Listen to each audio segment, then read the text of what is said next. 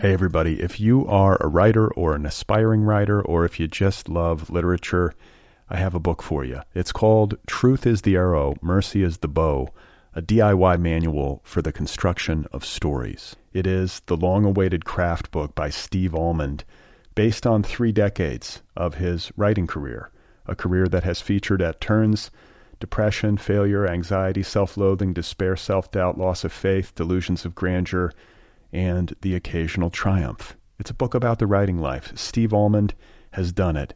He has embraced it, the full catastrophe, and he has lived to tell about it. The Boston Globe says, quote, This isn't just a book about writing, it's a book about honesty. And Richard Russo calls it, quote, one of the best books on writing I've ever read. It's also the funniest by a country mile. Once again, it's called Truth is the Arrow, Mercy is the Bow, a DIY manual for the construction of stories by Steve Almond, available from Zando. Go get your copy right now, wherever you buy books.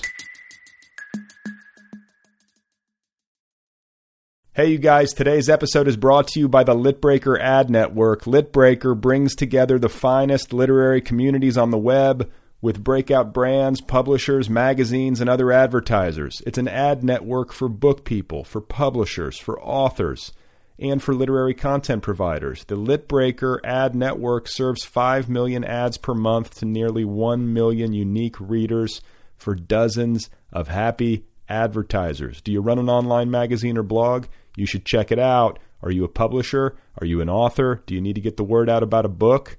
Uh, or do you need to get the word out about a product or service that would appeal to intelligent, bookish people? Look no further. Litbreaker bridges the gap between advertisers and the literary and pop cultural websites where their target customers spend their time. Visit litbreaker.com for more information. It's the very best way to reach book people online. It just is. That's litbreaker.com. Go there, tell them I sent you. It's an advertising network for book nerds. Go and advertise on it. Oh my God. You are not alone. You have found other people. You and I have a friend in common. Every stupid thing that a writer could do, I've done. I think it's really beautiful. Jesus, dude, what a struggle, you know? It was incredible. You know, it's like your head exploded seeing what was really there. And now here's your host, Brad Listi. Just one person at just one time. Right. Okay, guys, here we go again. This is it. This is other people. This is digitally rendered dialogue. This is for people who smell their books before reading them. Thank you for listening. How are you? Hope you're doing well. My name is uh, Brad Listi, and I'm here in Los Angeles. It's nice to be with you. My guest today is Willy Vlautin. He's got a great new novel out from Harper Perennial. It is called The Free, which happens to be the official March selection of the TNB Book Club, the Nervous Breakdown Book Club.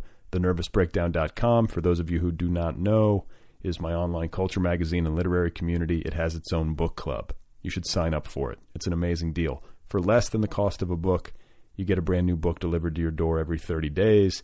And then uh, on top of that, you can hear me in conversation with the author on this program. So if you would like to sign up, you can do that over at thenervousbreakdown.com. Otherwise, uh, I'm going to be talking with Willy uh, in just a little bit. And uh, I should add that not only is he a terrific writer uh, of fiction, he's also an accomplished musician, if you can believe that. He plays the guitar and sings for a band called Richmond Fontaine. And it's a great band. Uh, it's right up my alley, anyway. And uh, here's a track from them, a little bit of, the, of a track from them called Always on the Ride, uh, which is from their album Post to Wire. So check this out. Maybe you'll wake up on a floor somewhere or in some sort of sanitarium. Isn't that good? You can sing, man. I wish I could sing like that. God damn it. Here, I'm going to sing some harmony here with uh, apologies to Richmond Fontaine.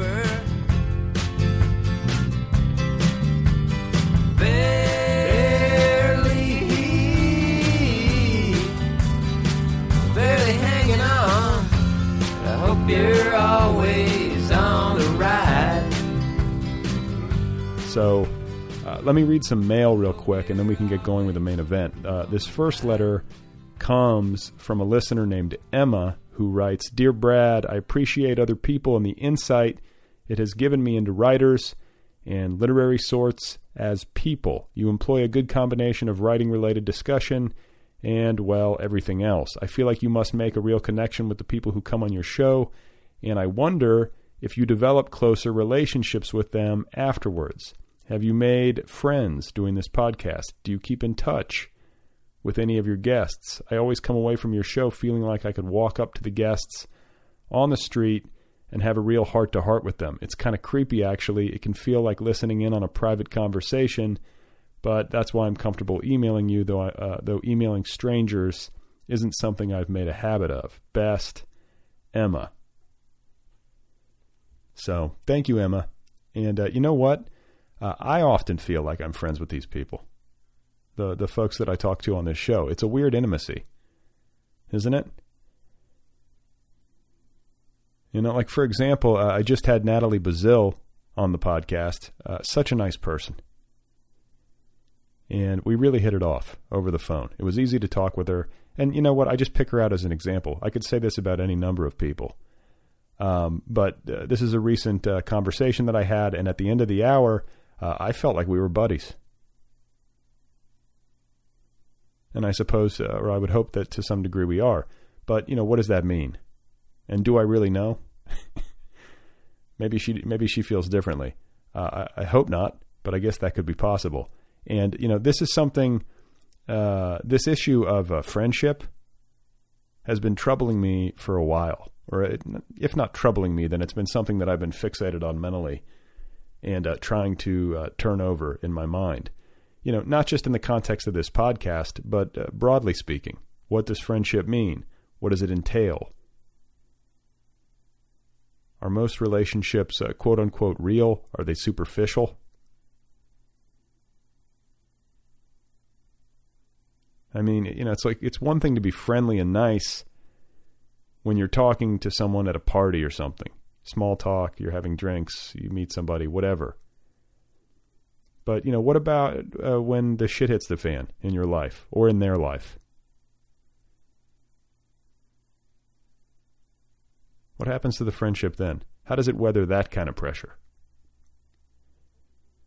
You know, that would seem like one kind of uh, significant litmus test. And you know, like there there are different kinds of friendship, different levels to the experience. And you know, I like to think that I'm at least low level friends with everyone I've had on this program. Some some more so than others, depending on you know the rapport. But yeah, like have I have I become close friends with anyone that I've interviewed? Uh, no. well, I don't know. Maybe I, there might be a couple of examples that defy that trend. And you know, I sort of wish I could. I have that in me. I wish I could be friends with everybody, or I sort of want to be friends with everybody, uh, which I think is a good impulse overall. But there's an element of uh, insecurity or something in there too, or just like uh, like over uh, excess idealism. You know, you can't be friends with everyone.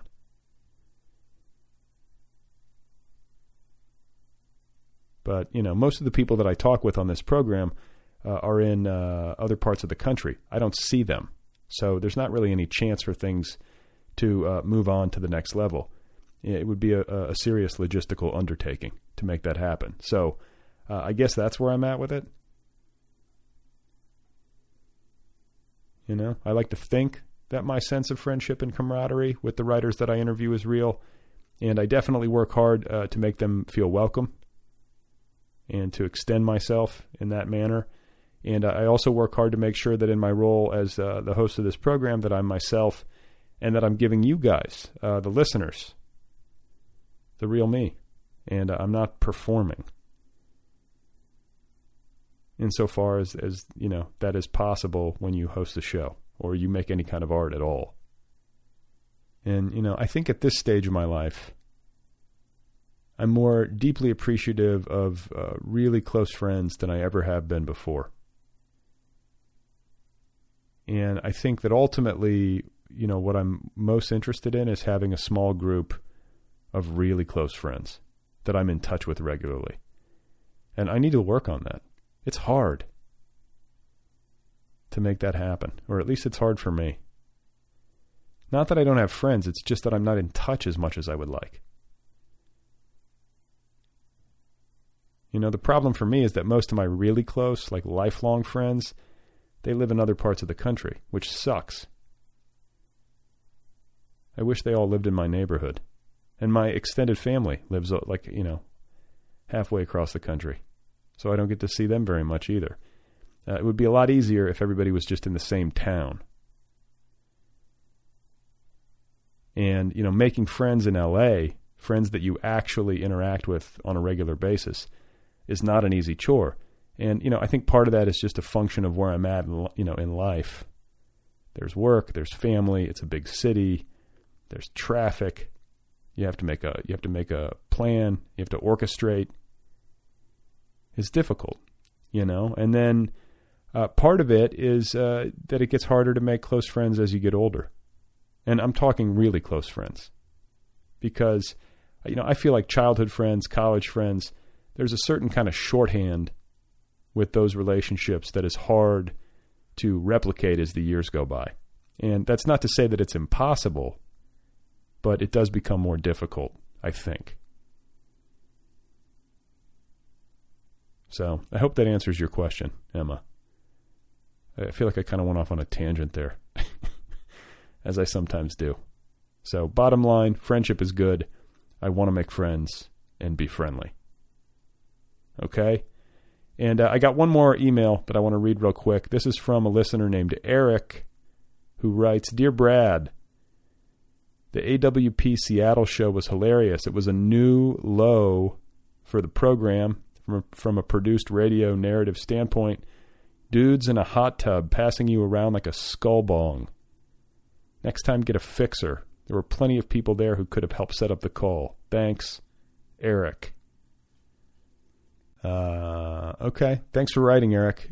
And, you know, the AWP episode, for me, like the whole point of that endeavor was spontaneity, improvisation, being unplanned. I didn't want formality. I didn't want a fixer.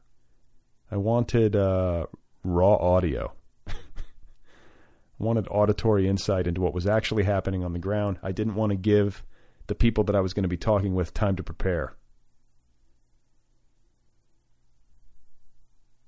Audio verite. And I wanted, I, I particularly wanted the uh, offsite stuff, you know? And that's what I got. And you know what's interesting is that it's one of the most popular episodes in recent uh, weeks. That's how it's tracking anyway. And what I find, this is a real thing. What I find is that whenever I hear from people and they tell me that a certain episode was terrible, or that uh, the interview was excruciating, or my guest was mentally disturbed, or you know whatever the case may be, these are the episodes that get the most listeners. My conversation with Sam Pink, that was huge. Uh, Megan Boyle, likewise, Tao Lin, etc.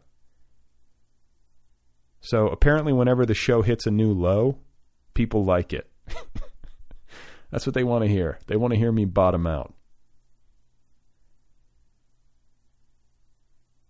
I don't know what to make of that. You know, I'm not consciously trying to hit new lows. Doing the best I can, and I'm just making it up as I go along. Okay? So thank you, Eric. Thanks everybody for listening. And uh, if you guys want to email me, the address, once again, is uh, letters at otherpeoplepod.com. Have I already said that? Is that the first time? Letters at otherpeoplepod.com. You can also, uh, if you wish, leave me a voicemail over at the show's official website, otherpeoplepod.com. Okay? Hey, everybody. If you are a writer or an aspiring writer, or if you just love literature, I have a book for you. It's called Truth is the Arrow, Mercy is the Bow, a DIY manual for the construction of stories. It is the long awaited craft book by Steve Almond, based on three decades of his writing career, a career that has featured at turns depression, failure, anxiety, self loathing, despair, self doubt, loss of faith, delusions of grandeur, and the occasional triumph. It's a book about the writing life. Steve Almond has done it. He has embraced it, the full catastrophe, and he has lived to tell about it. The Boston Globe says, quote, This isn't just a book about writing, it's a book about honesty. And Richard Russo calls it, quote, one of the best books on writing I've ever read. It's also the funniest by a country mile.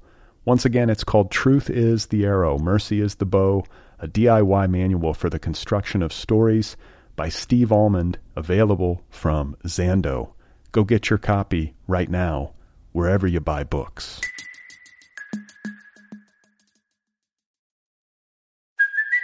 Hey, it's Kaley Cuoco for Priceline. Ready to go to your happy place for a happy price? Well, why didn't you say so? Just download the Priceline app right now and save up to 60% on hotels. So whether it's Cousin Kevin's Kazoo concert in Kansas City, go Kevin, or Becky's Bachelorette Bash in Bermuda, you never have to miss a trip ever again. So download the Priceline app today. Your savings are waiting. Go to your happy place for a happy price.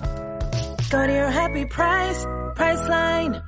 My guest today is Willy Vlautin. His new novel, The Free, is now available from Harper Perennial.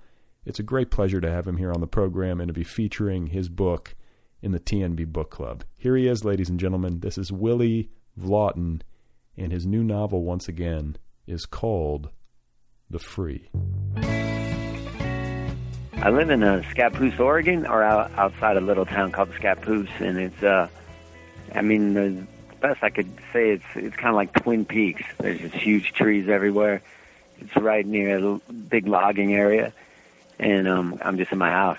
Okay, so are you? Is this like a suburban, or like you way out in the sticks? I'm like five miles outside a little town, so yeah, I can't see any neighbors or anything like that. And uh, uh, our place is right next to an insurance company owns like a thousand acres for logging land, so it's it's like living next to a you know forest. It's pretty pretty amazing. Okay, that sounds good. So, but you're not near like Portland or anything. Like, how far away are you? From- Yeah, I'm an hour. I'm an hour outside of Portland. Okay, okay, that's a good distance, and it sounds like it sounds good for riding. Just to be It either it, it, it can drive you nuts. I mean, I I, I actually rent an, a room, a little room in, in this outskirt part of Portland called St. John's. It's like the last kind of working class part of Portland because I was going nuts out here. You know, just being around in the woods all day long by yourself. Uh, it gets to be kind of like The Shining. Like, you know, I, I can start going nuts. So I rent this little room and um, it looks out over a, a old like degenerate drinking old man's bar, and so I'm I'm pretty happy there. Okay, so when do you do that? You like go down there just when you when you start to go crazy? up Crack? yeah. Yeah, usually I usually I get up and I write as hard as I can till about noon, and then I spend the rest of my day uh, down in this like um, a really amazing part of Portland. It has on one street and two blocks it has like five degenerate bars, a donut shop, a record store, a really good taqueria, and a old man clothing store that they just kind of forgot to close. And um, so yeah, it's cool. It's a really really fun part of area, and they have a great bookstore there. I, I want to say I talked to who wrote Glaciers. I'm blanking on her name, and I feel terrible about it. But it's like my uh, premature senility. But I talked to an author on this show who I believe lives right in that neighborhood. Uh, Oh, cool! God, wish I knew. I just don't know. Hang on a second. I'm going to Google it because I'm going to feel like an asshole if I don't know this. Hang on, Glaciers. novel. one second. Are you going to edit this? Uh, I hope not. Oh, I, I like to leave warts and all. It's it's Alexis Smith.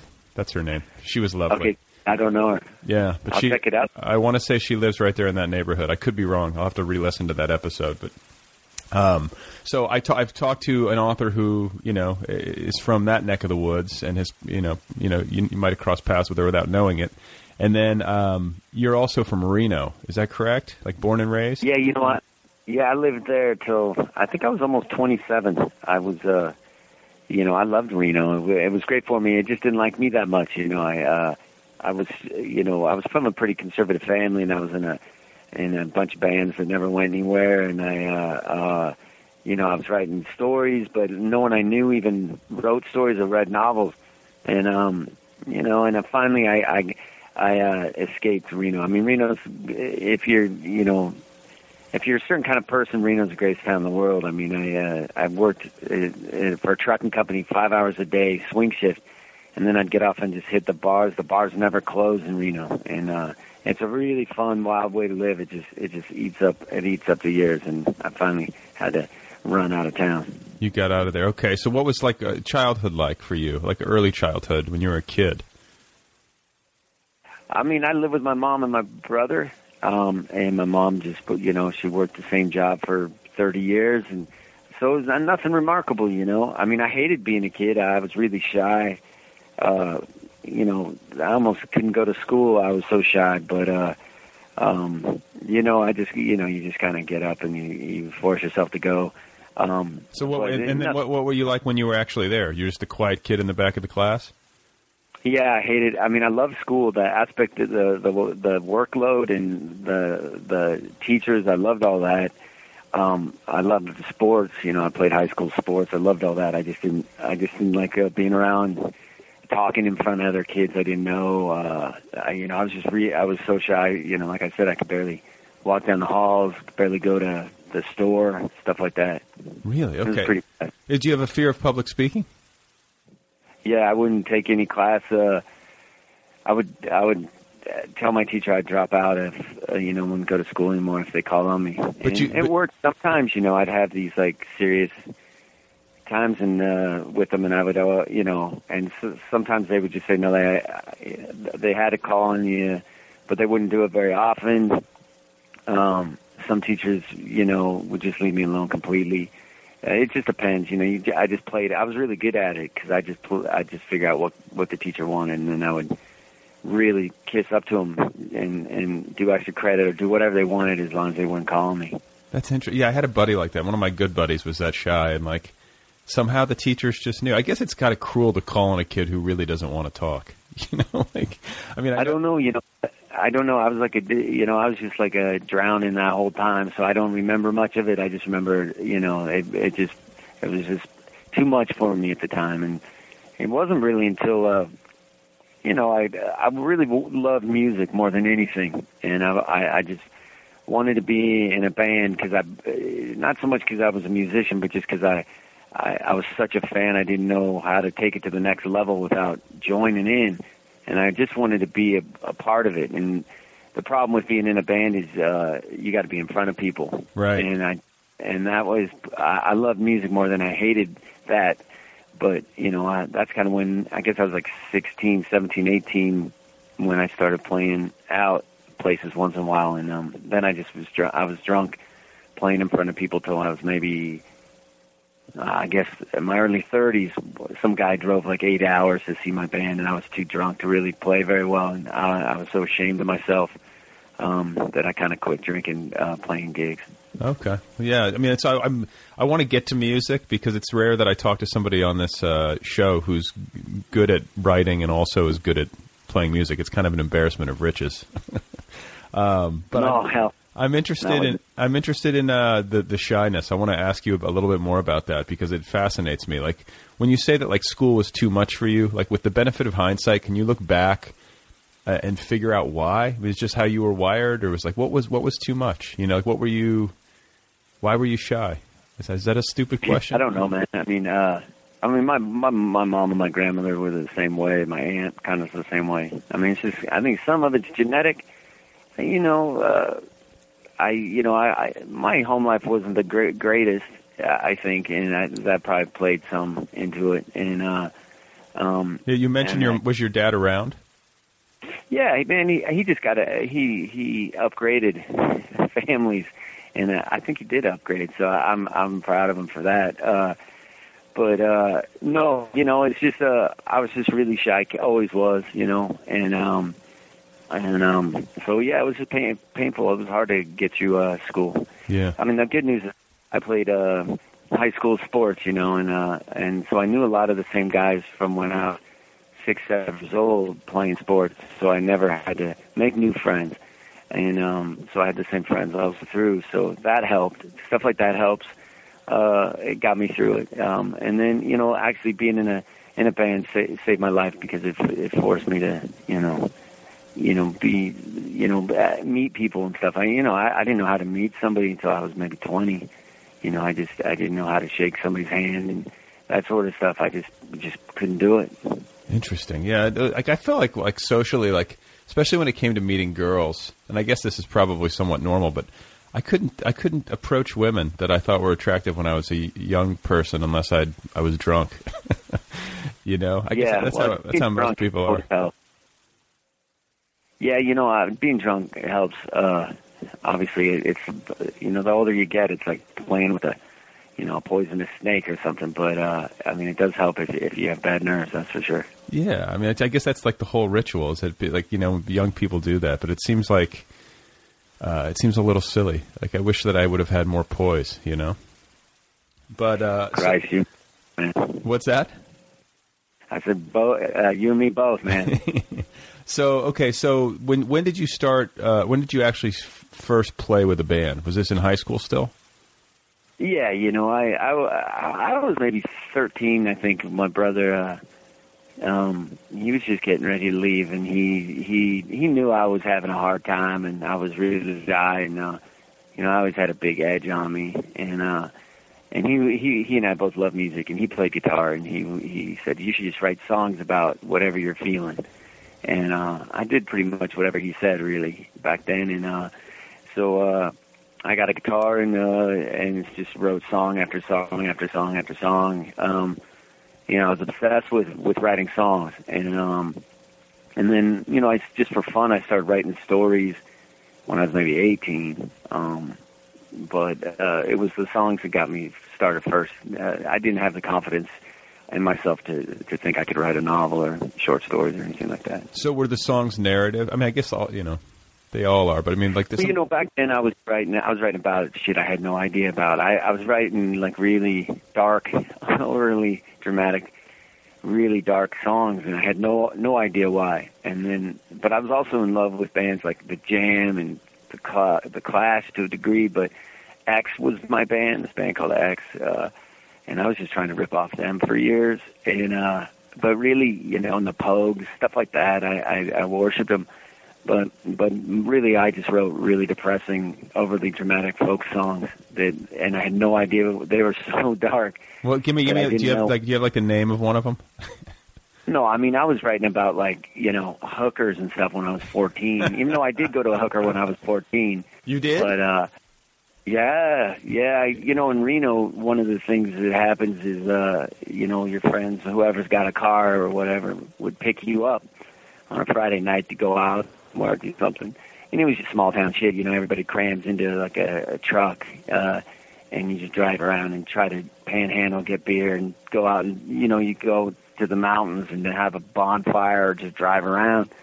But once in a while, you would, uh, you know, they pick you up and and they would just pick a couple guys and they'd take them to the whorehouses. So is this how you? Yeah, did was- you did you lose your virginity this way to a to a hooker? No, man, I'd slept with some other girl first, thank God. But uh, you know, I didn't want to go, and uh, but if you didn't go, uh, you know, they they'd give you a really hard time. And I mean, it's a small town. If you didn't go, they'd think you were gay, and then they would, you know, either beat you up or just give you a hard time to the till till they didn't know you anymore. Um, and so you just kind of had to go. And so, you know, I, I you know, I was 14. And uh That seems young, you know, I looked I looked I looked I looked like I was 12 but you know it, they didn't seem to care and I just I picked the youngest looking gal there and um uh and that and then I, that was it you know and I you know I was you know she was nice enough I guess and all that but uh you know I I was bummed out man I had a hard time getting up the next day after that uh yeah. so I would write about stuff like that, you know, and and and just I'd write about alcoholics and bombs and stuff. Even at that age, and I, I have no idea why. I was just, I mean, I always kind of, I think I always kind of felt I'd end up like that, so I just started writing about it. Well, I mean, in like Reno, that's it's you know, there's a rough edge to Reno. There's a lot of that around. I mean, were you seeing it when you were growing well, up? my mom, yeah, well, my mom, where she worked, her boss was, uh, um, he always tried to rehabilitate people, and so he would take guys off the river and rehabilitate them. So I got to, you know, I got to know a lot of guys that were living by the river, and then guys that kind of healed up and got were fine for a couple of years, and then fell back on hard times. And so my mom and my mom was always really worried about money, so she was always like, "Will you, you know, you're only about two or three bad moves away from ending up like those guys, so you always got to bust your ass and never count on anything coming through for you."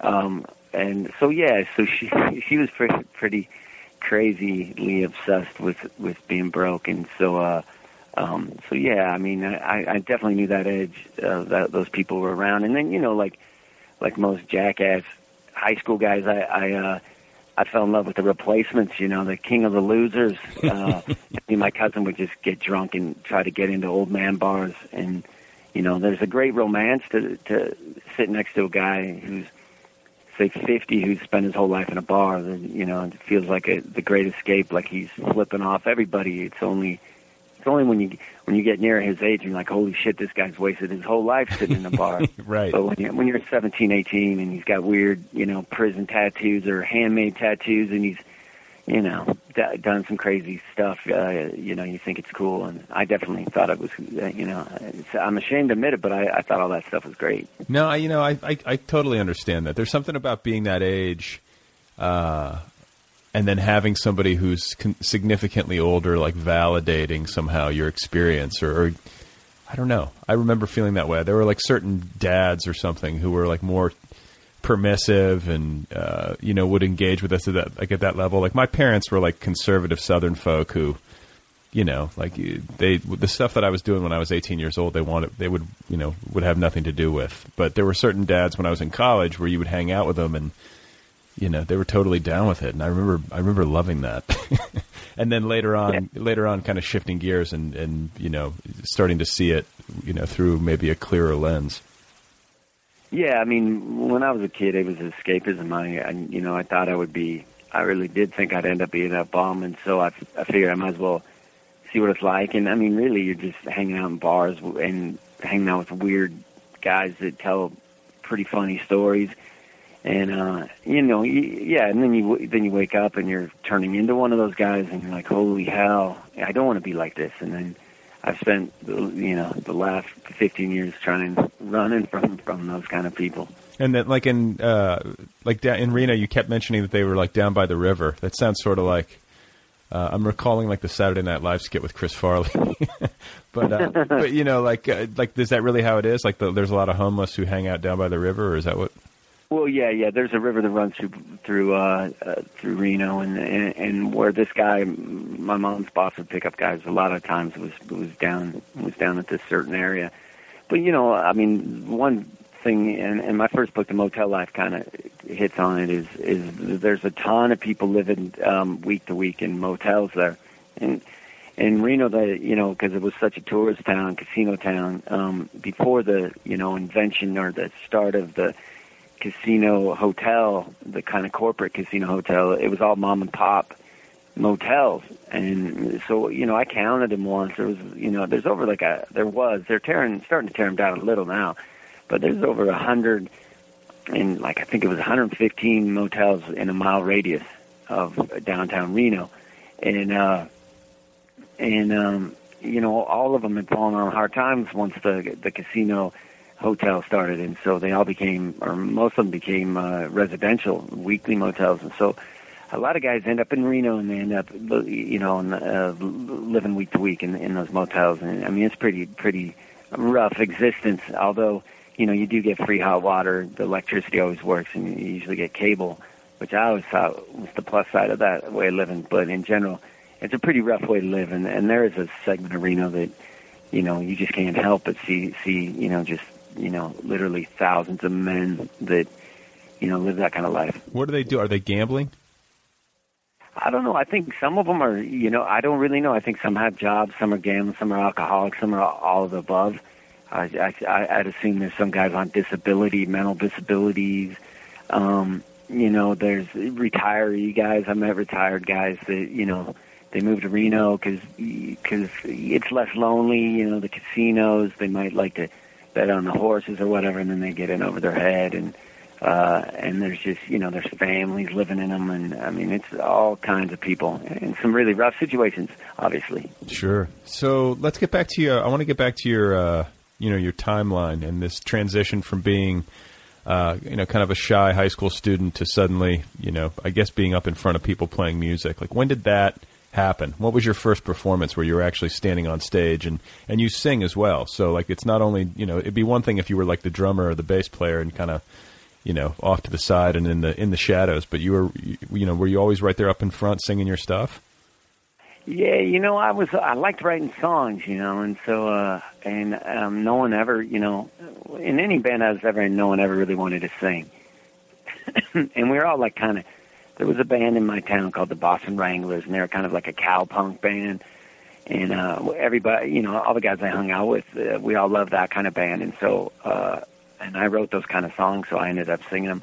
I mean, it was just I was just drunk or mortified, you know. Uh, I, I it would be like uh, just pick the most embarrass, you know, embarrassing thing. You know, it'd be like walking in a crowded grocery store and just pissing down your leg and and then yelling to everybody to watch you do it. Uh, it's just it, re- it was really embarrassing. I don't know why I did it. Uh, you know, I cleared places, I cleared frat parties, and um, I had a guy in in a bar in Reno come up to me. I was playing folk, some kind of folk place. And it was a bar, but they had like you know acoustic music once a week. And the guy, you know, an old drunk dude, came up to me and like trying to take the guitar off me, tell me, you know, that he could play better than me, and uh, all that kind of stuff. So yeah, man, I've been just, you know, any any embarrassing thing. Not any, because Jesus, I don't want any more embarrassing things to happen, but a lot of embarrassing things happen and you it, you know you just can't get out of bed the next day and then and then you're like well i either quit or i keep going and i, I like i said i always loved being a part of it i like being around musicians and um and people that love music open minded people and back then you know i didn't know know any writers i you know before the internet yeah i mean it was impossible uh to to really know what writers were thinking. Um once in a while there'd be writers that come through reno but I, it's a, it was an isolated thing. Uh, and you know every few months if you even found out about it. So uh, for me, just to be around people that that, that were open minded and and liked music and movies and and in, and books, uh, being in a band was was the only way I knew how to to meet those kind of people. So okay, so what about your musicality? Where does it come from? Like, does you either of your parents musical? You know, my dad, uh, he played guitar. My dad did like, he liked music a lot, and uh, my mom didn't. I mean, my mom, you know, liked Neil Diamond, and we had a Willie Nelson record, which was the big favorite in our family. Willie Nelson was. Um, but in general, uh, my mom, by the time my, I was 12 or so, she, her boyfriend, um, they kind of moved in with us and has been, was with her the rest of her life. Um, he liked country, so we listened to a lot of country in my house. Uh, but you know, I like I like punk rock. I was just too sad to be a punk rocker. I wasn't really. I was never really rebellious. You know, I mean, it was hard, it's hard to rebel against a woman that busts her ass for 30 years in a job and is trying to, you know, Sure. you make sure go to school and and tries to help you out. Uh, so I was never I was never really mad at anybody that way. Um, you know, so uh but I did like I liked punk rock and I like you know, I loved like X and the Blasters and Los Lobos that LA scene. Um I was a huge fan of that kind of stuff and and that really you know kind of paved the way for the way I write songs. And like I said, there's a local band called the Boston Wranglers that were like the big time band in Reno, and I loved them, and they were really nice guys, and they played like the Byrds, a little more rock and roll, kind of a little edgier than the Byrds, stuff like that. It was, and I, I bought into it, and I loved it, and I love the the the story aspect of, of folk music and country music. I love that you can just tell stories to it. Yeah, and then like in terms of your uh, your vocals, like you mentioned that you were clearing frat houses and and what have you, and like you know, I'm always curious about this. Like, I, I think obviously some of it's just innate. You have to have the ability to sing, but some people can kind of will themselves into um, being a vocalist for their particular music, and I, I tend to gravitate towards musicians like that. I think like. I, I like there's somebody who said this once when I was reading like I don't know. It's like some sort of interview with a musician, but uh, they made the comment that like their favorite singers can't sing, which resonated with me. Like if somebody's like a really really good singer, it almost turns me off. uh, like I don't know. I don't know if that makes any sense. It, I like when I, I can hear somebody kind of straining to make their own voice or something. Like, do you, have you had to struggle to kind of get to that point? Have you gotten better? Yeah, I mean, I yeah, I think I you, you have to find your own voice. I mean, I'm I'm I'm the same way. You know, if a guy if a guy writes his own songs and he's got a rough voice or a gal that just kind of is off a little bit, I really like that because you buy into it more. I mean, it feels uh, somehow more real. Um, yeah, yeah.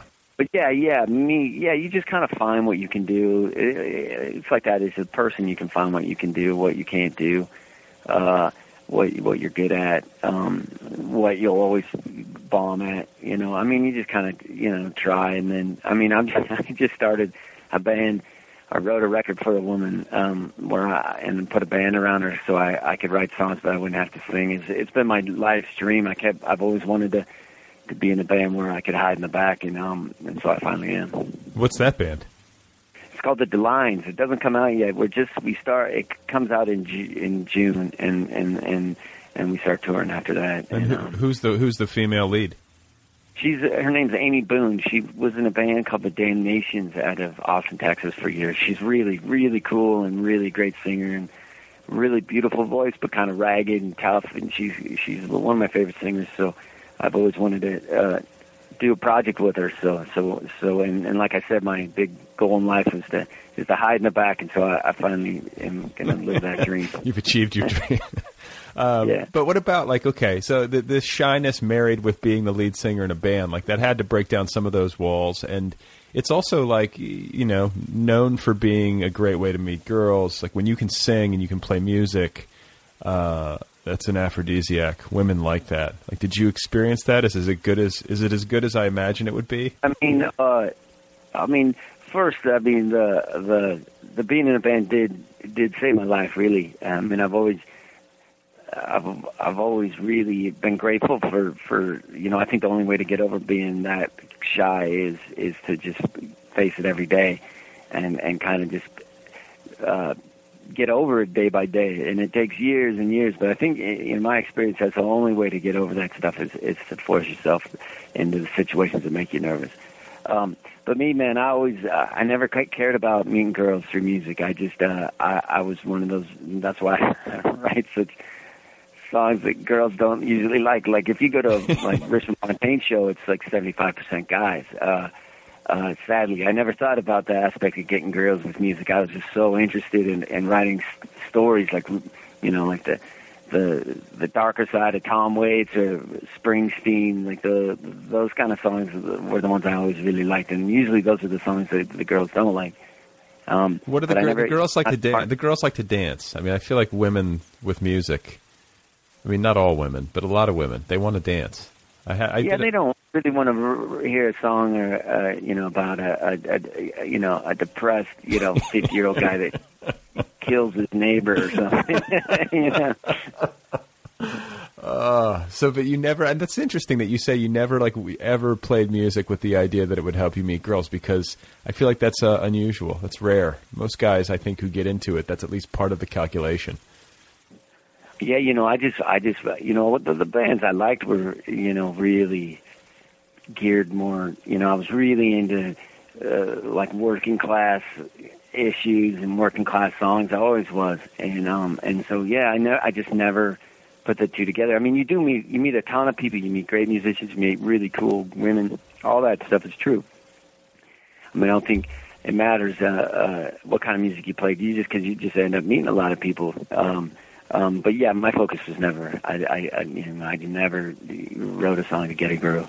And when you say and when you say music saved your life, like were you ever suicidal as like a teenager or anything like that, or was it just like it saved your life more abstractly, like from from being so shy? Well, I mean, it you know, it, it made me uh, be able to go to a, you know, I, it, it made me be able to have a conversation with you. It made me, you know, not just working warehouses. Uh, it, it made me more outgoing. It made me able to eat in a restaurant by myself. All those things. Sure, man, I've been as dark as anybody gets. Uh, uh, but uh, you know, I mean, I don't know if music saved my life or I just have a, a, a instinct to not quit or whatever it is. But yeah, sure, I've been dark, but music music always gets you out of bad spots if if you let it help you. Sure. So, what about literature? I mean, you were you were you were a reader from a young age. Yeah, yeah. My mom was a big reader, but, but I just read. uh You know, I mean, in school I read Steinbeck, and Steinbeck's always been a big hero of mine. I mean, even since I was, I think I read, you know, Mice and Men or something when I was thirteen. I mean, I've been a fan of his most of my life. I have a picture of him by my bed, um, um, and I always have. And um, so he's he's a hero. But I I looked at him as as you would the Pope or something. I I uh, I looked at him um, like a saint in a way, and so I never imagined I could write stories. Uh, uh, so uh, you know, I, I never I never attempted it really. And, and, and at home, I just read like Ian Fleming, um, John D. MacDonald. I used to have a shrine to John D. MacDonald. I had all the the Travis McGee novels at one time, and um, and it wasn't until, you know, I think I was 19. I I I I, I really wanted to, you know, have a, a good relationship with my dad, and I didn't know how to do it, and uh, I wanted a real dad around, and um, I didn't know how to get one, and um, finally one day I was in doing something, and I just started at the library. I think I was, and I just started writing this story about this father son who own a wrecking yard. My fantasies are re- are really mundane and kind of pragmatic, but uh, uh, it was just about a story about a father and son, and all they do is drink beer and, and barbecue, and then they steal cars once in a while, and then they fix up cars, and then they destroy cars, and, and they all and they just live in a each in a separate trailer on this wrecking yard, and uh, and that was my idea of heaven, and I was like, Jesus, this is the best you know, this is the best way to escape, and it's cheap, and it's like when you see a really good movie and, and the girl in it kills you, and and for maybe two or three days, that girl's real to you. You can live your whole life talking to that gal in, in in your mind while you're working your job or whatever, and it just feels very romantic and real. And then the fourth day comes and, and you wake up and you're like, damn, I don't feel it anymore. And so you keep trying to track down another movie to make you feel something like that. Right. And um, writing, you know, it was a way to just live inside inside those kind of that kind of emotion for for years if you wanted. And um, and then about the same time, I, I I was a huge fan of this songwriter named Paul Kelly, and um, he he was a big fan of Raymond Carver. And um, he wrote a song based on a Raymond Carver short story, and uh, and on the record it said, you know, inspired by you know uh, so much water so close to home by Raymond Carver. So I went down and found a book of his, and and and then that changed everything because Carver, he was writing stories that I knew. I knew I was like my uncle, you know, saying weird things to me uh, at a at a Christmas party. Um, I mean, they were they were stories about failed men that were screwing up their lives and had alcohol problems and money problems and and and were just just, just desperately just trying to hang on. That's what I got out of Carver at that time, and and then I, I I was like, oh my God, you can write stories like that. I didn't know you could write stories like that, and then um and then I and then I just was obsessed with with writing stories. Um, you know, I wrote story after story and novels and just kept going just uh, because it opened up that whole way of thinking and and I discovered writers like William Kennedy and you know Larry Brown and these really great kind of working class writers that uh, that really meant a lot to me. Sure, and you mentioned the story that you wrote uh, at the library. That was like one of your earliest attempts, the one about the wrecking yard, and you said it was an attempt to kind of figure out how to have like a better relationship with your dad. Like, did, did it help? Did you ever wind up getting a better relationship with him? Oh no, man! I I wasn't trying to figure out how to have a better relationship with him. I was just inventing a guy that actually wanted to hang out with me. So, Oh. uh, so uh, no, man, I wasn't doing it as like some kind of therapy to help with him. I I was past that stage with him. I just was wanting. I didn't, you know, you can't go down to Home Depot and buy a new dad, you know. So I, uh, so I, I, I didn't know what to do about it. So my dad's a cool guy. He just wasn't much of a of a dad at at at, uh, at that point. And so, uh, you know, I, I just wrote a fan. It was strict, straight up fantasy. I just invented the, you know, a dad that wanted to hang out with me and gave me really horrible advice, and then we'd go steal things together. I mean, was, you know, it's an 18 year old dream, you know, Right. for me. Right, right, right. So, um, I like I'm imagining if you like you took to Raymond Carver because I had a, uh, you know I related to Carver as well, and I think a lot of people like I think maybe it's the it's the minimalist style. It kind of tricks you into thinking it'd be easy to do. Uh, you know, it, it- like I can write like that. Like this is these are pretty simple sentence constructions, and like you know. Uh, that's obviously not the case, but uh, did you go through a period where you were trying to imitate him, and did you have like a bad Carver imitation period like I did?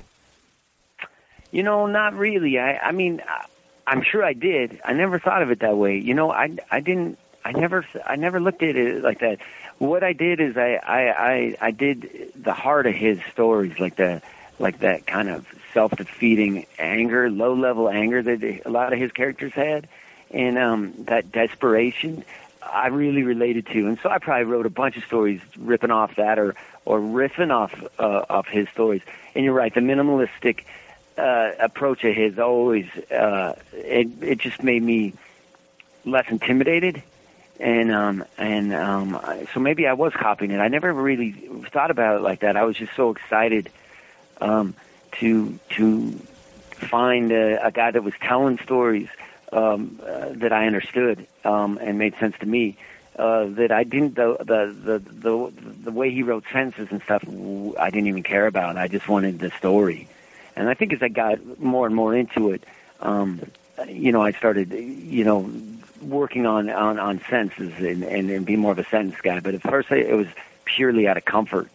Um, and again, it was like being a fan when I was music. I just was such a fan of of novels at that point um, because of Carver. Uh, I discovered you know like Barry Hannah and and um, Flannery O'Connor and all these really amazing writers. And then I just was like, Jesus, I just want to be a part of it. I want my I want to write a book that's in a library next to all the other books, you know. And I got obsessed with that. Uh, and um, but yeah, I'm sure I'm sure I wrote I ripped off everybody. I don't really, but I didn't even think about it. Well, it- Another guy I really liked at that time. Go ahead. Oh, no, no, I was just thinking Roddy Doyle. I always loved Roddy Doyle too at that age. Uh, the the great Irish writer. He, he always made me feel really good. So okay, so but when when you talk about like not um, like you were just kind of writing your own stuff, and and you obviously uh, were reading a ton as well. But you mentioned earlier with your songwriting how you just kind of started in, you know, writing your own songs, which I guess maybe er, musicians in their early days at least make some attempts to do. But I feel like a lot of times it's like you're doing cover songs heavily first before you ever attempt to write an original. But it sounds like maybe you didn't take that track exactly. No, I mean I'm a I'm a sad to say uh, that's another fault of mine is you know growing up in Reno everybody all the musician kids I knew their their dad a lot of their their dads were casino musicians and so we'd go hang out with them and the casino musicians that played covers you know this is at the tail end of lounge bands when you know when a when a casino musician could make 60 grand a year um uh they had to play other people's songs six nights a week and so it was a real you could feel an edge on all those guys. They were really bummed out. They never got to do their own stuff. So as a kid, every band I was in, we wouldn't do covers at all because we were uh, we didn't want to end up like those guys. Inter- Uh, yeah, yeah. Yeah, but but you know I paid the price for that um because I I don't you know I don't um know as many songs as most musicians that have been around uh, as long as me. And uh, story wise, you know I never I I I wasn't at school. I mean later on I took a few night classes in, in uh, at the university in Reno. But I, I I was just writing uh, by myself, you know. So I didn't know I didn't know any other way to do it except uh you know, just do it. And Yeah. then and then you read it and you'd be ashamed of it and you'd read it and then read a story by, you know, Larry Brown or whatever and you go, God, I suck and then you you you go, Do I quit or and you're like, But I I, I want to learn how to write a story as good as he does he he does and and so you can try it again and again and again and, and, and years pass and you know you get addicted to it and it's fun and and um and again you can it's it, it is a, a great way to you know create a a reality that you want or or that you're struggling with So, and, and all these years, like post high school, you were just working like odd jobs, uh, playing music. Uh, like, how were you supporting yourself?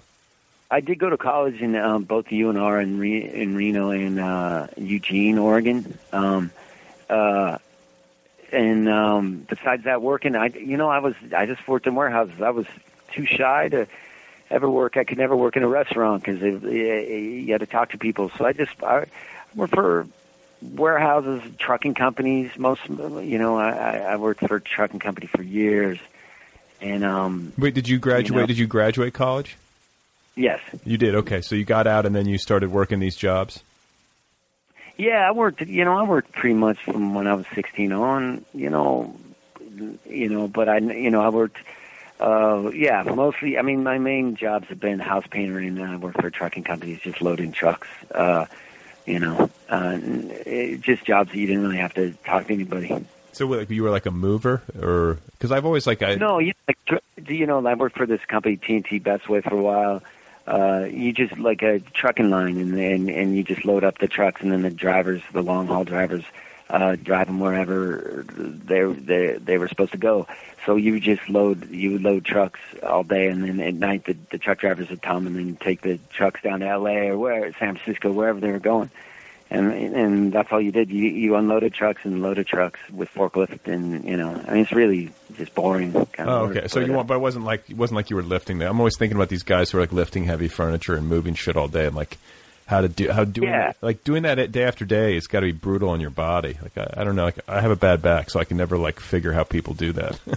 Well, when you're in your twenty, you know, I was like from twenty to thirty or something doing that kind of stuff. I mean, it's not right, that hard, right, right, you right. know. And no one works that hard. So okay, so and then how did the music and the uh, appre- I mean, I assume these were your apprenticeship years as a writer of fiction. Like you were just doing that whenever you could, or did you take? Did you were you able to take time off and go on little like you know were you, were you riding around in a van on tour and stuff like that? You know, we did tour. I mean, writing wise, I did. uh You know, I I wrote a lot of novels in from say twenty. You know, say twenty to twenty-seven. I wrote like three, maybe three novels, and uh, you know, a three feet high stack of bad stories. And I, I would quit. You know, I'd quit jobs. Uh, I'd save money for a year or so, and then quit a job and try to uh, write a first draft of a novel.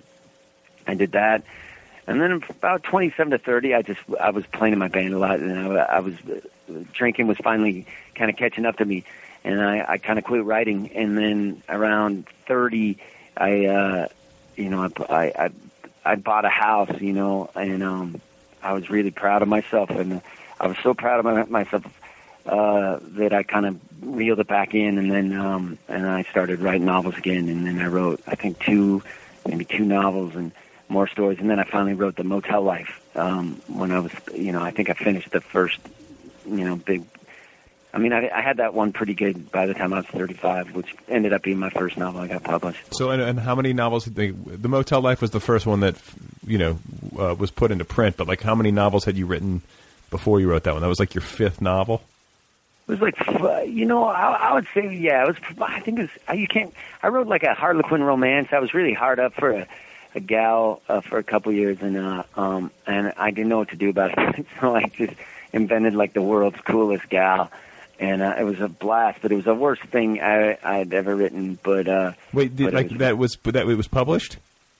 no shit. I at that point uh, until I was from 20 to maybe 35. I didn't, sh- you know, I showed a couple teachers what I was doing uh, when I took night classes, but I didn't show anybody my novels. Really, I just kind of, I was so scared that people would say they were bad that I didn't, uh, that I didn't um, show them to anybody. Oh, but you said the Harlequin Harlequin romance. That was uh, It was like a Harlequin romance, man. Okay. I, I didn't try to publish it. It was just, I just wrote it. It was like, it was a romance novel. Uh, I didn't, you know, I just wrote a, a novel where there was a girl that uh, liked everything I said, and uh, we just went around and we had tons of money. We had a speedboat, and uh, you know, we just and everything went our way, and we'd get into mild criminal problems, and we, you know, have to get out of town. But uh, it was, it was, you know, it was like a fantasy romance novel. It was really fun to write. But uh, you know, that's the only thing I've ever written that I, I, I destroyed and never, you know, never even told anybody about it till years later. So wait, did you destroy? You burned it, or did you just erase it? I did. I, in the, you know, I used to put everything in the freezer because I was told that the freezer is the only place. If your house burns down, the, the freezer usually, the fridge and the freezer usually make it through. So I, I used to keep my crappy novels in the, in the freezer, and so yeah, I do that. I had some floppy disks that I, you know, destroyed, and uh, and the hard copies I burned. Yeah, sure. So wait, you like are you talking like plastic freezer bags or just like pages in the freezer? Yeah, I put it in a in a bag, and uh, and then uh, yeah, I just put like 300 page, you know, book that 300 page romance novel in the in the freezer.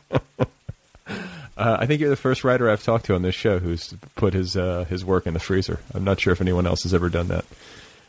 Yeah, I don't know why I'm you know I've worried so much about these, but when you're doing them, you're so in love with them. You know, like Yeah. every book I'm I'm doing. I'm so in love with it that I, you know, I carried this, a CD of it around, or now a zip drive. I always have one in my pocket just in case everything gets blown up. I, I won't lose my best pal. And, you know, I used to have a safety deposit box and a, have a fireproof safe. You know, for You, you got one of those? Sure. Yeah. I mean, for all of these books, it, you know, it doesn't matter, but it matters to me. You know. Right, right. I've thought about getting one of those. I was like, you know, but I feel like it's all like everything's in the cloud now, and you're on your computer. Yeah, sure, sure. Yeah, you don't have to do that stuff as much anymore. Um, that's true. I mean, one time I got robbed. I got robbed. Uh, I was gone for three hours. My girlfriend had, had, had gone to work, and then I got off work, and we, so the house was there three hours, and our whole place was gutted. And during the day, and um, What do you mean it was stole- gutted?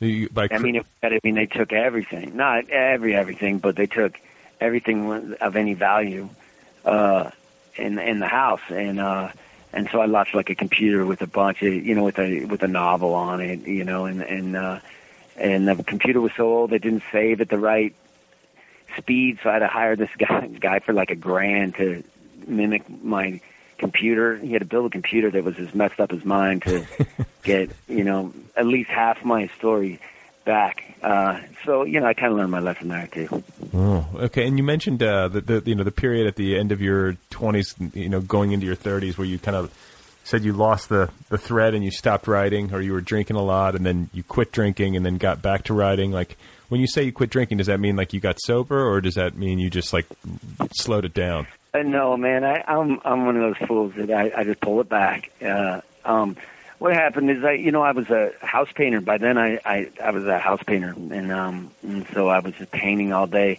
and then playing gigs at night, and um, and then you know, I I don't think I'd ever woken up on a, a weekend until I was in my mid thirties that I I wasn't drunk the whole weekend. So I was just, you know, a working alcoholic really and um and I and it finally caught up to me. I think when I was about thirty, and then like I said, I bought this little house, and um and um, and I it was like the first good thing I'd ever done for myself. and I felt I was re I mean it was a 500 square foot uh you know abandoned you know like grandma house. Like so so you're not in, you're not in that house now, a different house. No, I still have it, but I'm I, I live in a different place now. Oh, you do. But okay. uh what are you doing? but, uh, yeah, what, are you doing what are you doing with the with the old 500 square foot grandma house? I'm re- I'm going to keep it to the day I die, just because it was the first thing I ever did. Uh, it was the first thing I ever did. Uh, uh, good for myself that way on my own, and uh, I was really proud that I, I was able to get that little house. And uh, and then you know it was the opposite of of uh, tortilla flats, where the guy loses his mind getting the two houses. I was uh, I, I felt really proud, and you know I quit answering my phone after nine o'clock, and I I, I wrote a book about one of the characters in the Motel Life is this guy named Earl Hurley, and I wrote a no- he's a used car salesman, and um and I wrote a novel about him, and he kind of helped me pull back on boozing, and and then I got that under control.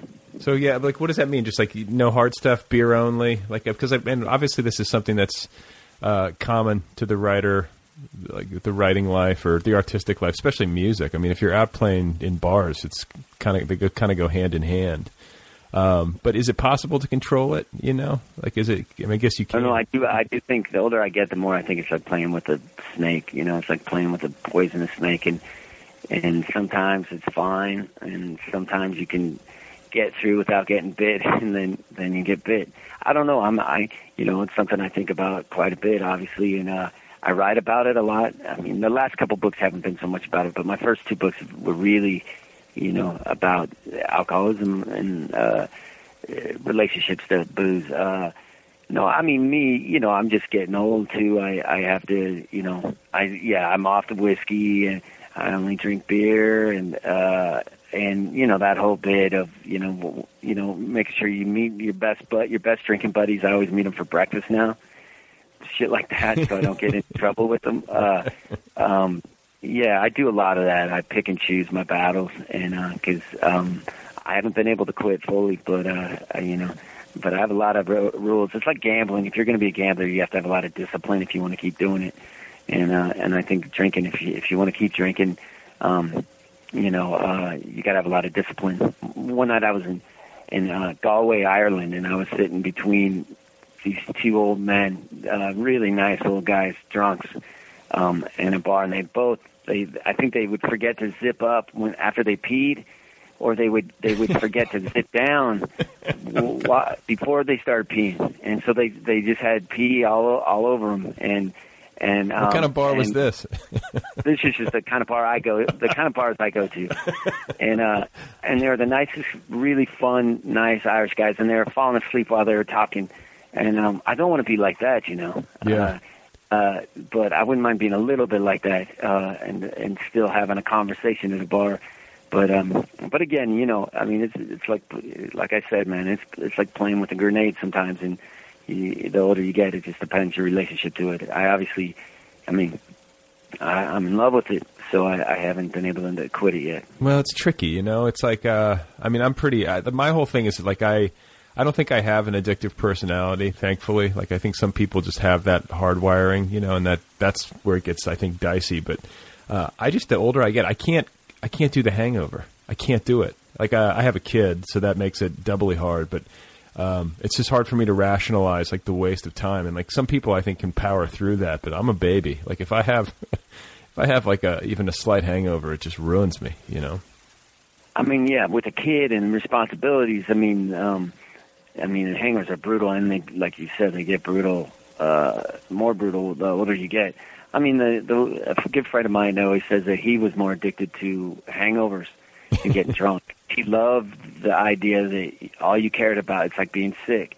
All you care about is is you know I want a TV, I want a couch, I want to eat, and I don't care if it's bad for me, and I don't care if I have to meet so and so here, or do this. I'm not going to do any of it. I just want the couch. I want a TV, and I want to eat whatever I want to eat. And you don't think about your bills. You don't think about anything. You just want to.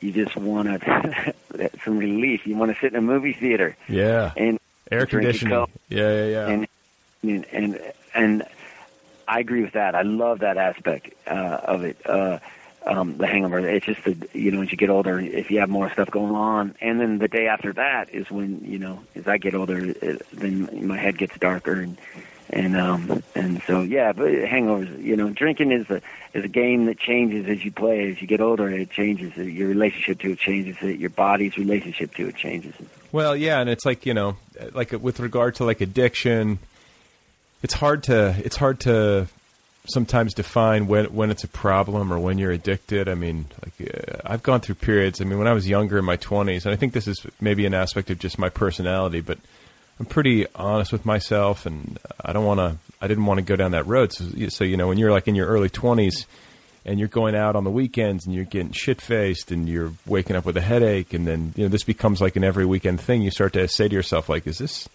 you know, do I have control of this? And uh, I think I do, just because I know that I can go. You know, I don't, I'm not really a heavy drinker anymore, and um, you know, but if you if if it is a thing, it's progressive. And I have friends, you know, who have gone into sobriety. I have friends who have not. I have friends who I've lost because they, you know, they got really bit by it, and it's a progressive thing. So you got, you know, like you say, it's a snake. That's a good metaphor. It's really tricky, and you got to be careful because, um, you know, it just uh, if it doesn't get you sooner, it'll get you later. Yeah, yeah. I think you always got to have respect for it. You know, that's for sure. I mean, yeah, I, I did that whole. You know, I was drunk Friday, Saturday. You know, I'd get drunk on Sunday because I was so hurting from Saturday night, and then I'd be sick as a dog Monday and Tuesday, but I'd get through work, and then I'd feel good on Wednesday. So I'd get a lot done on Wednesday, and then I'd uh, feel so good about myself for getting stuff done on Wednesday. I'd have a few, and then Thursday'd come around, and I'd go, well, I can get you one day with a serious hangover, and uh, so I'd go out on Thursday, and then Friday's Friday. You always get paid on Friday, and, and uh, it was brutal. It Yeah. was brutal. I, really hard thing to adjust and f- figure out. And um, but I, you know, once I learned that you don't have to get drunk every weekend, I realized you have two days off to get stuff done. And I was, I I never assumed that you c- that, that Saturday and Sunday you could use those for uh, getting things done or writing or anything like that. Mostly, I just I'd get up before work, you know, like at five on the days like the see like three days a week. I try to get up around five and then drink energy drinks and uh and and write, and that's when I got a lot of writing done. Like Red Bull. Like- Yeah, it was Hansen's energy drink was the one I could stomach at five in the morning, and I don't even think they make that anymore. And uh, Um, and I could do that, and then that, and then if I could do that, and then write, um, you know, one, you know, one like maybe Sunday night I would write, and then the rest of the at night I just wrote songs. You know, after work when I was tired, I just watch TV and write songs. Hmm. And then what? How? What are you doing now? Like, what does your life look like now, work wise? Are you supporting yourself with music and books? Yeah, yeah, definitely. The the books have been really nice to me, um, and um, and and the music helps me when we're touring. And um, you know, like the year a record of ours comes out, I do okay, but uh, but I couldn't make a living uh, living at it. And I don't like gigging. I don't like touring um, like most guys do. Uh, I don't like touring that much. Well, that that gets got to get exhausting. I mean, I know it's like if you're doing it in high style and you're on like a jet, fine, but like you know, the thing in a van, that's probably fun in your 20s, but at some point, and even on a bus, like I, I, look at some of these bands that are just like road warriors and they've been doing it for 30 years, and I'm like, I don't know if I, I, I don't think I could do it, being on, living, basically living my life on a tour bus. I think a lot of guys have done it for so many years. The guys that seem to do it the best and do it the, the longest are guys that've done it most of their life. It becomes just a, a, a way of life. Right. Um, They're like gypsies. I mean, me, I just can't write you know, I, I usually have at least one roommate. You know, I have two snoring guys or one snoring guy, and uh, you know, staying in the equivalent of like Motel Six kind of places. And I mean, uh, I mean, you can't get a lot of writing done there. Um, the, the, uh, so I, I've never toured a lot just because um, because I like I like writing. Do you like? And, Do you um, like the? have- Is it the book? Do you like the books better than the music? It Does one I love the novel. I've always been in love with the novel. Um, uh, the novel's my favorite thing, and uh, the thing I I will uh, I love the most. That's for sure. Uh, but the camaraderie of being in a band, uh, um, there's nothing like it. And I, I personally love sitting in, in a van all day, and the same guys argue about the Grateful Dead or whatever, you know. And and all I do is read novels. I just sit in the back and read novels. I don't worry about bills. I don't worry about anything. If if a certain guy in my band's driving, then I don't worry about us getting killed because he's such a great driver. And uh, and um, and then I can read and sleep and read and sleep. And uh, I mean, it's, I just go through just novel after novel. So I like it. I like the. I like it's the best family kind of atmosphere I've ever had. And and and and then you get to play music in a bar and get drunk. I mean, uh, it's pretty fun. Um, that being said, you know, I, I you know I can't do it more than two or three months a year, or um, um, it, it's just not good for me. And I, and I, like I said, I my main goal is I I, I, I want to write a, a really great novel before I die, and um and and so I have to put in the hours. So how does it work for you? You like work schedule wise when you are writing? Like, are you up in the morning, coffee, and and write? Yeah, usually I just get up. Uh, I get up pretty early, and um, I've always been kind of a workhorse, no matter what I, I do, really. Uh, um, so um, I just get up and I write until I can't write, or I start going crazy out here, and then I head into Portland and I and then I write until until it gets dark or whatever, and then I go. I come home. To, you know, we have horses here, and so I got I have stuff to do. But uh, Wait, you own you own horses? Yeah, we have two. Me and my gal have two two horses uh, at our place. Um, yeah, so there's always stuff to do there. But yeah, I usually I, I like writing. I mean, I, it's my favorite thing to do. Uh, so if if if life doesn't get in the way, you know, I, I always try to do it. Okay, so let me just get this straight. You wake up in the morning, six o'clock or whatever. You, you caffeinate, you start to write until you go crazy at like midday, and then you get in the car, you drive an hour to Portland, and then Well, where? the, yeah, where this place is is like the ha- it's like closer in, so it's it's only like a half hour really. Okay, I listen to bo- audio books on the way in. I fucking got it made, man. yeah. Uh, I listen to audiobooks on the way, and then I, I sit in a room that looks over a bar, and uh, uh, and then I just write, and it's got a great heater, like a free heater that just blares, uh, blasts me, and uh, and then I uh, and then I write in there, and then I uh, have a drink at the bar that I stare at all day, and then I go home.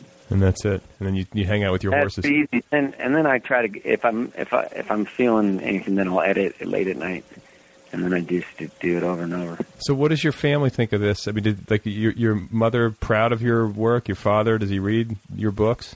my dad uh, passed away. You know, uh, you know, I think he'd heard a couple of my records, uh, my early records, but uh, you know, he liked books, so I, I think he would have been happy about it. But uh, he never read any of them because they weren't out yet. And my mom was not, a, she wasn't a fan of the arts, so uh, I don't know. Uh, I think my first two books, maybe my third book was out. I don't know. Uh, when she passed away, I, I think it was almost out. Uh, Um, but I, I don't I don't know if she read my novels. I don't know.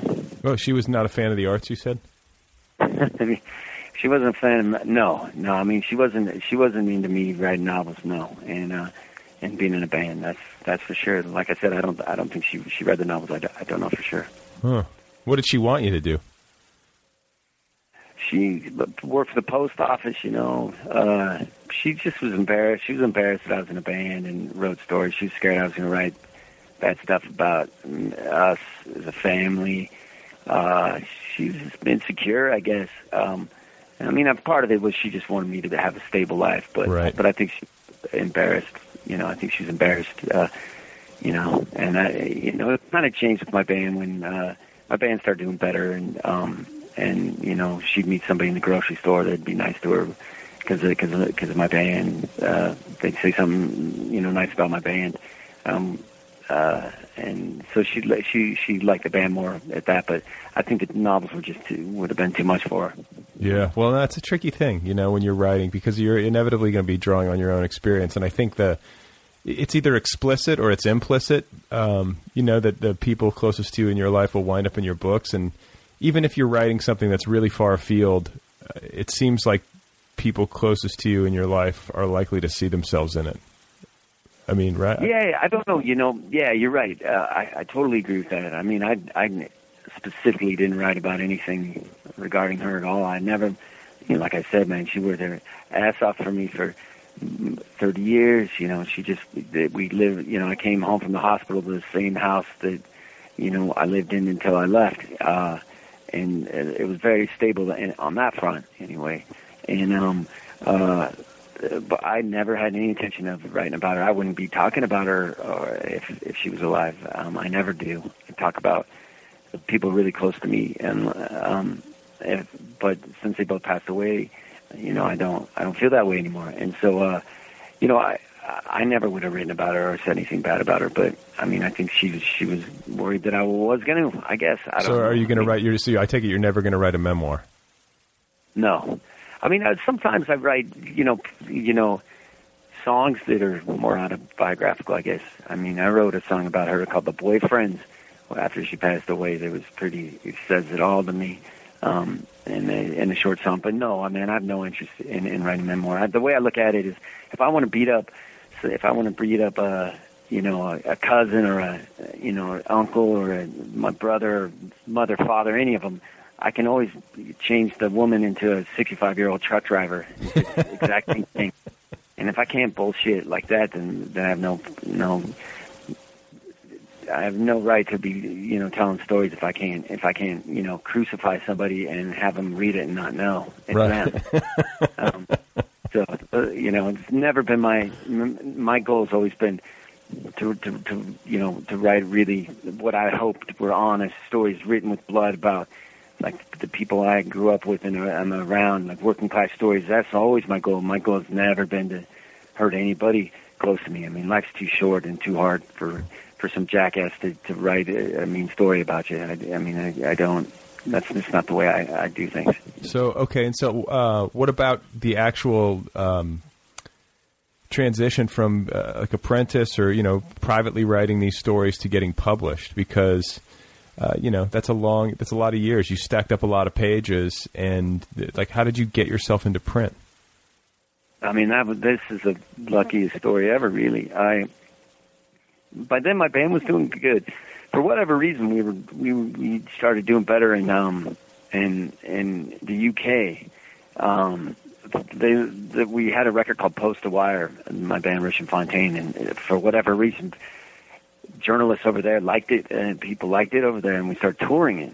And uh, and the tours were going really well. It was it was great. It was one of the luckier breaks that's ever happened to me and I, I became friends with this this journalist who interviewed me, and he's a, a, a writer, and I, you know, I, I barely knew any writers, um, and so, and he's crazy, really fun writer named Stav Sherez, and um, Wait, what, what's his name? Stav Sherez, and he's a, a really great crime writer in the UK, and he's really wild, and he's got you know like a photographic memory for music and noir. He's one of the only guys I ever met that like Jim Thompson and Charles Willeford and David Goodis, all these noir guys I was really a huge fan of. anyway, he and I became friends, and and he brought his agent to uh, to one of my gigs, and um, you know, I think she'd had a couple drinks, or she's just so she's so damn nice that she she goes, uh, I hear you write novels, and uh, Stav said that you write novels, and I said, yeah, and she said, well, why don't you send me one, and um, and and then I, you know, that's when I was doing a little better, and my confidence was higher, so. The the one that I when I got home, the one I um, had that was you know dialed in the most and had the illustrations and it was all good to go It was motel life. And and uh, so I sent it to her and you know Jesus she sold it in a couple of weeks. And um it was really exciting it was really really fun and exciting and easy the opposite of being in a band it was it was just really fun and then I just spent the next couple of years calling her every month or so asking if she thought the publisher was going to go broke because I was so worried that they would go broke before the book came out because um, I just had no idea about such things, you know. And then the uh, the book got made into a movie, or yeah, yeah, yeah. The book came out and and uh, you know came out in the U.S. and the U.K. and a handful of different countries, and uh, it was really fun. And I got to you know travel around, and and then the book got auctioned and. uh um, and made into a movie. And uh, yeah, it was fun. It was just it was all really, really fun. I mean, the, the, the best part of it of it was when I got the galley and I could hold it in my hands. And then the worst part of it's always when it first comes out and you're wondering if people are going to hate it. And and it's a risk, you know, it's a risk to take the thing you love doing the most and then put in in front of people. I always equate it to like to, it's like you're dropping it, you know, a kid from you know like Elko, Nevada, a small town in Nevada, and you drop them off in like downtown Detroit with, you know, no coat and two bucks, and you're saying, "Good luck, man. Uh, have fun out there, and, and you know, I hope you don't get shot too many times." Right.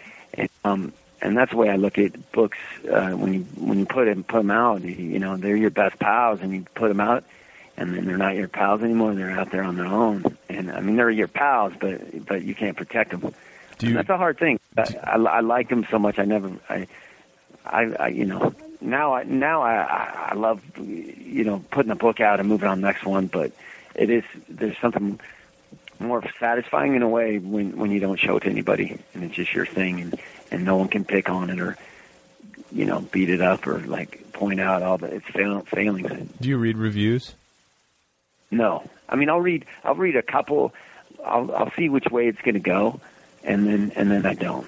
Even if even if it, even if it's going really well. no, because what happens if it goes really well, there'll be one that doesn't. They'll just throw you on the side. And, and a guy told me once he he said, uh, you know, reviews make you feel good in a way that's not real, and they make you feel bad in a way that's not real. They both hurt, and one hurts really bad, and one makes you feel good in a way that's not really. It's it's not a true thing, and so. uh so it's best to stay away. And William Kennedy has a great quote. He just he used to say, "Look, they're going to try to kill you with sledgehammers one day, and then you know buy you a palm tree and roses the next day, and it's your job to not think about any of that stuff and just just write your stories." Sure. And, uh, so I tried to do that the, the most I can. Well, uh, I think you're doing a good job and I uh, I thank you for taking the time to talk with me. It's been really interesting uh, hearing from you. I'm glad we got to shine a light on this book in the TNB Book Club, and I uh, I wish you all the best of luck, both with uh, you know your future writing projects and also with your music. Hey, thanks a lot for having me. All right, folks, there you go. That is Willy Vlautin. Go get his novel. It's called The Free, and it is available now from Harper Perennial. You can find Willy online on the Facebook. You can also check out Richmond Fontaine, his band, which you're hearing right now uh, their website is richmondfontaine.com. And if you want to sign up for the TNB Book Club, the Nervous Breakdown Book Club, you can do that over at thenervousbreakdown.com. Thanks, as always, to Kill Rock Stars for the uh, theme song music today. And uh, by the way, that is the band Stereo Total playing on the uh, theme song. Go check them out. The song is called LACA USA. Uh, so check out Stereo Total. Check out Kill Rock Stars at killrockstars.com com. It's a great label. And hey, uh, don't forget about the app, the free official Other People app. Go get that. It's available now for your iPhone, iPad, iPod Touch, or Android device. It's the very best way to listen to this podcast. New episodes automatically upload to the app. You don't have to do anything. Every time a new show goes live, it appears right there on your device automatically. Uh, you can also download episodes to listen to while you're offline. And best of all, You can access premium content and the full archives all via the app. So, quickly, here's how it works you get the app, the app is free. You then have access to the most recent 50 episodes of this program free of charge. Doesn't cost you anything. Uh, and then from there, you can listen to the other 200 and something episodes by signing up for premium. It's only two bucks a month, just two dollars. Uh, it's hopefully a no-brainer, and for that small price, you get access to everything, every single episode of this program, including conversations with uh, authors like George Saunders, Cheryl Strayed, Blake Butler, Sam Lipsyte, Susan Orlean, Tao Lin, Sam Pink, Roxane Gay. The list goes on. Okay, so please go get the app. The app, once again, is free. And then uh, from there, please sign up for premium for two bucks a month and support this show. Uh, I would appreciate that. All right. So uh, that was fun talking to Willy. What a good guy. Uh, seems like a big-hearted guy. Hope you enjoyed that. If you want to send me some email, uh, let me know your thoughts on the program or on other things. Just uh, if you would like to let me know that I've hit a new all-time low, please do that. the The address is letters at otherpeoplepod.com or leave me a voicemail, whatever. Uh, I think that's it. I think I've covered everything. Have I covered everything? Please remember that John Steinbeck died of a heart condition exacerbated by acute emphysema, and that Anthony Trollope wrote seven pages a day, seven days a week. That's it for now. Thanks again to Willy, Willy Vlautin. Go get his novel. Thanks to Harper Perennial. What a terrific imprint. I'll be back again on Wednesday with another conversation with another literary type individual. Okay? I'm gonna go try to make some friends. Why is that? Why does that seem so hard? Is it hard to make friends these days? Like real, real close friends? As you become an adult, am I making this too complicated? What's the old saying? Be a friend, make a friend? I feel like adults always make shit complicated. That's what I do anyway. I'm gonna go ask my daughter how to make friends. She's three years old. Hopefully, she can help me work this out.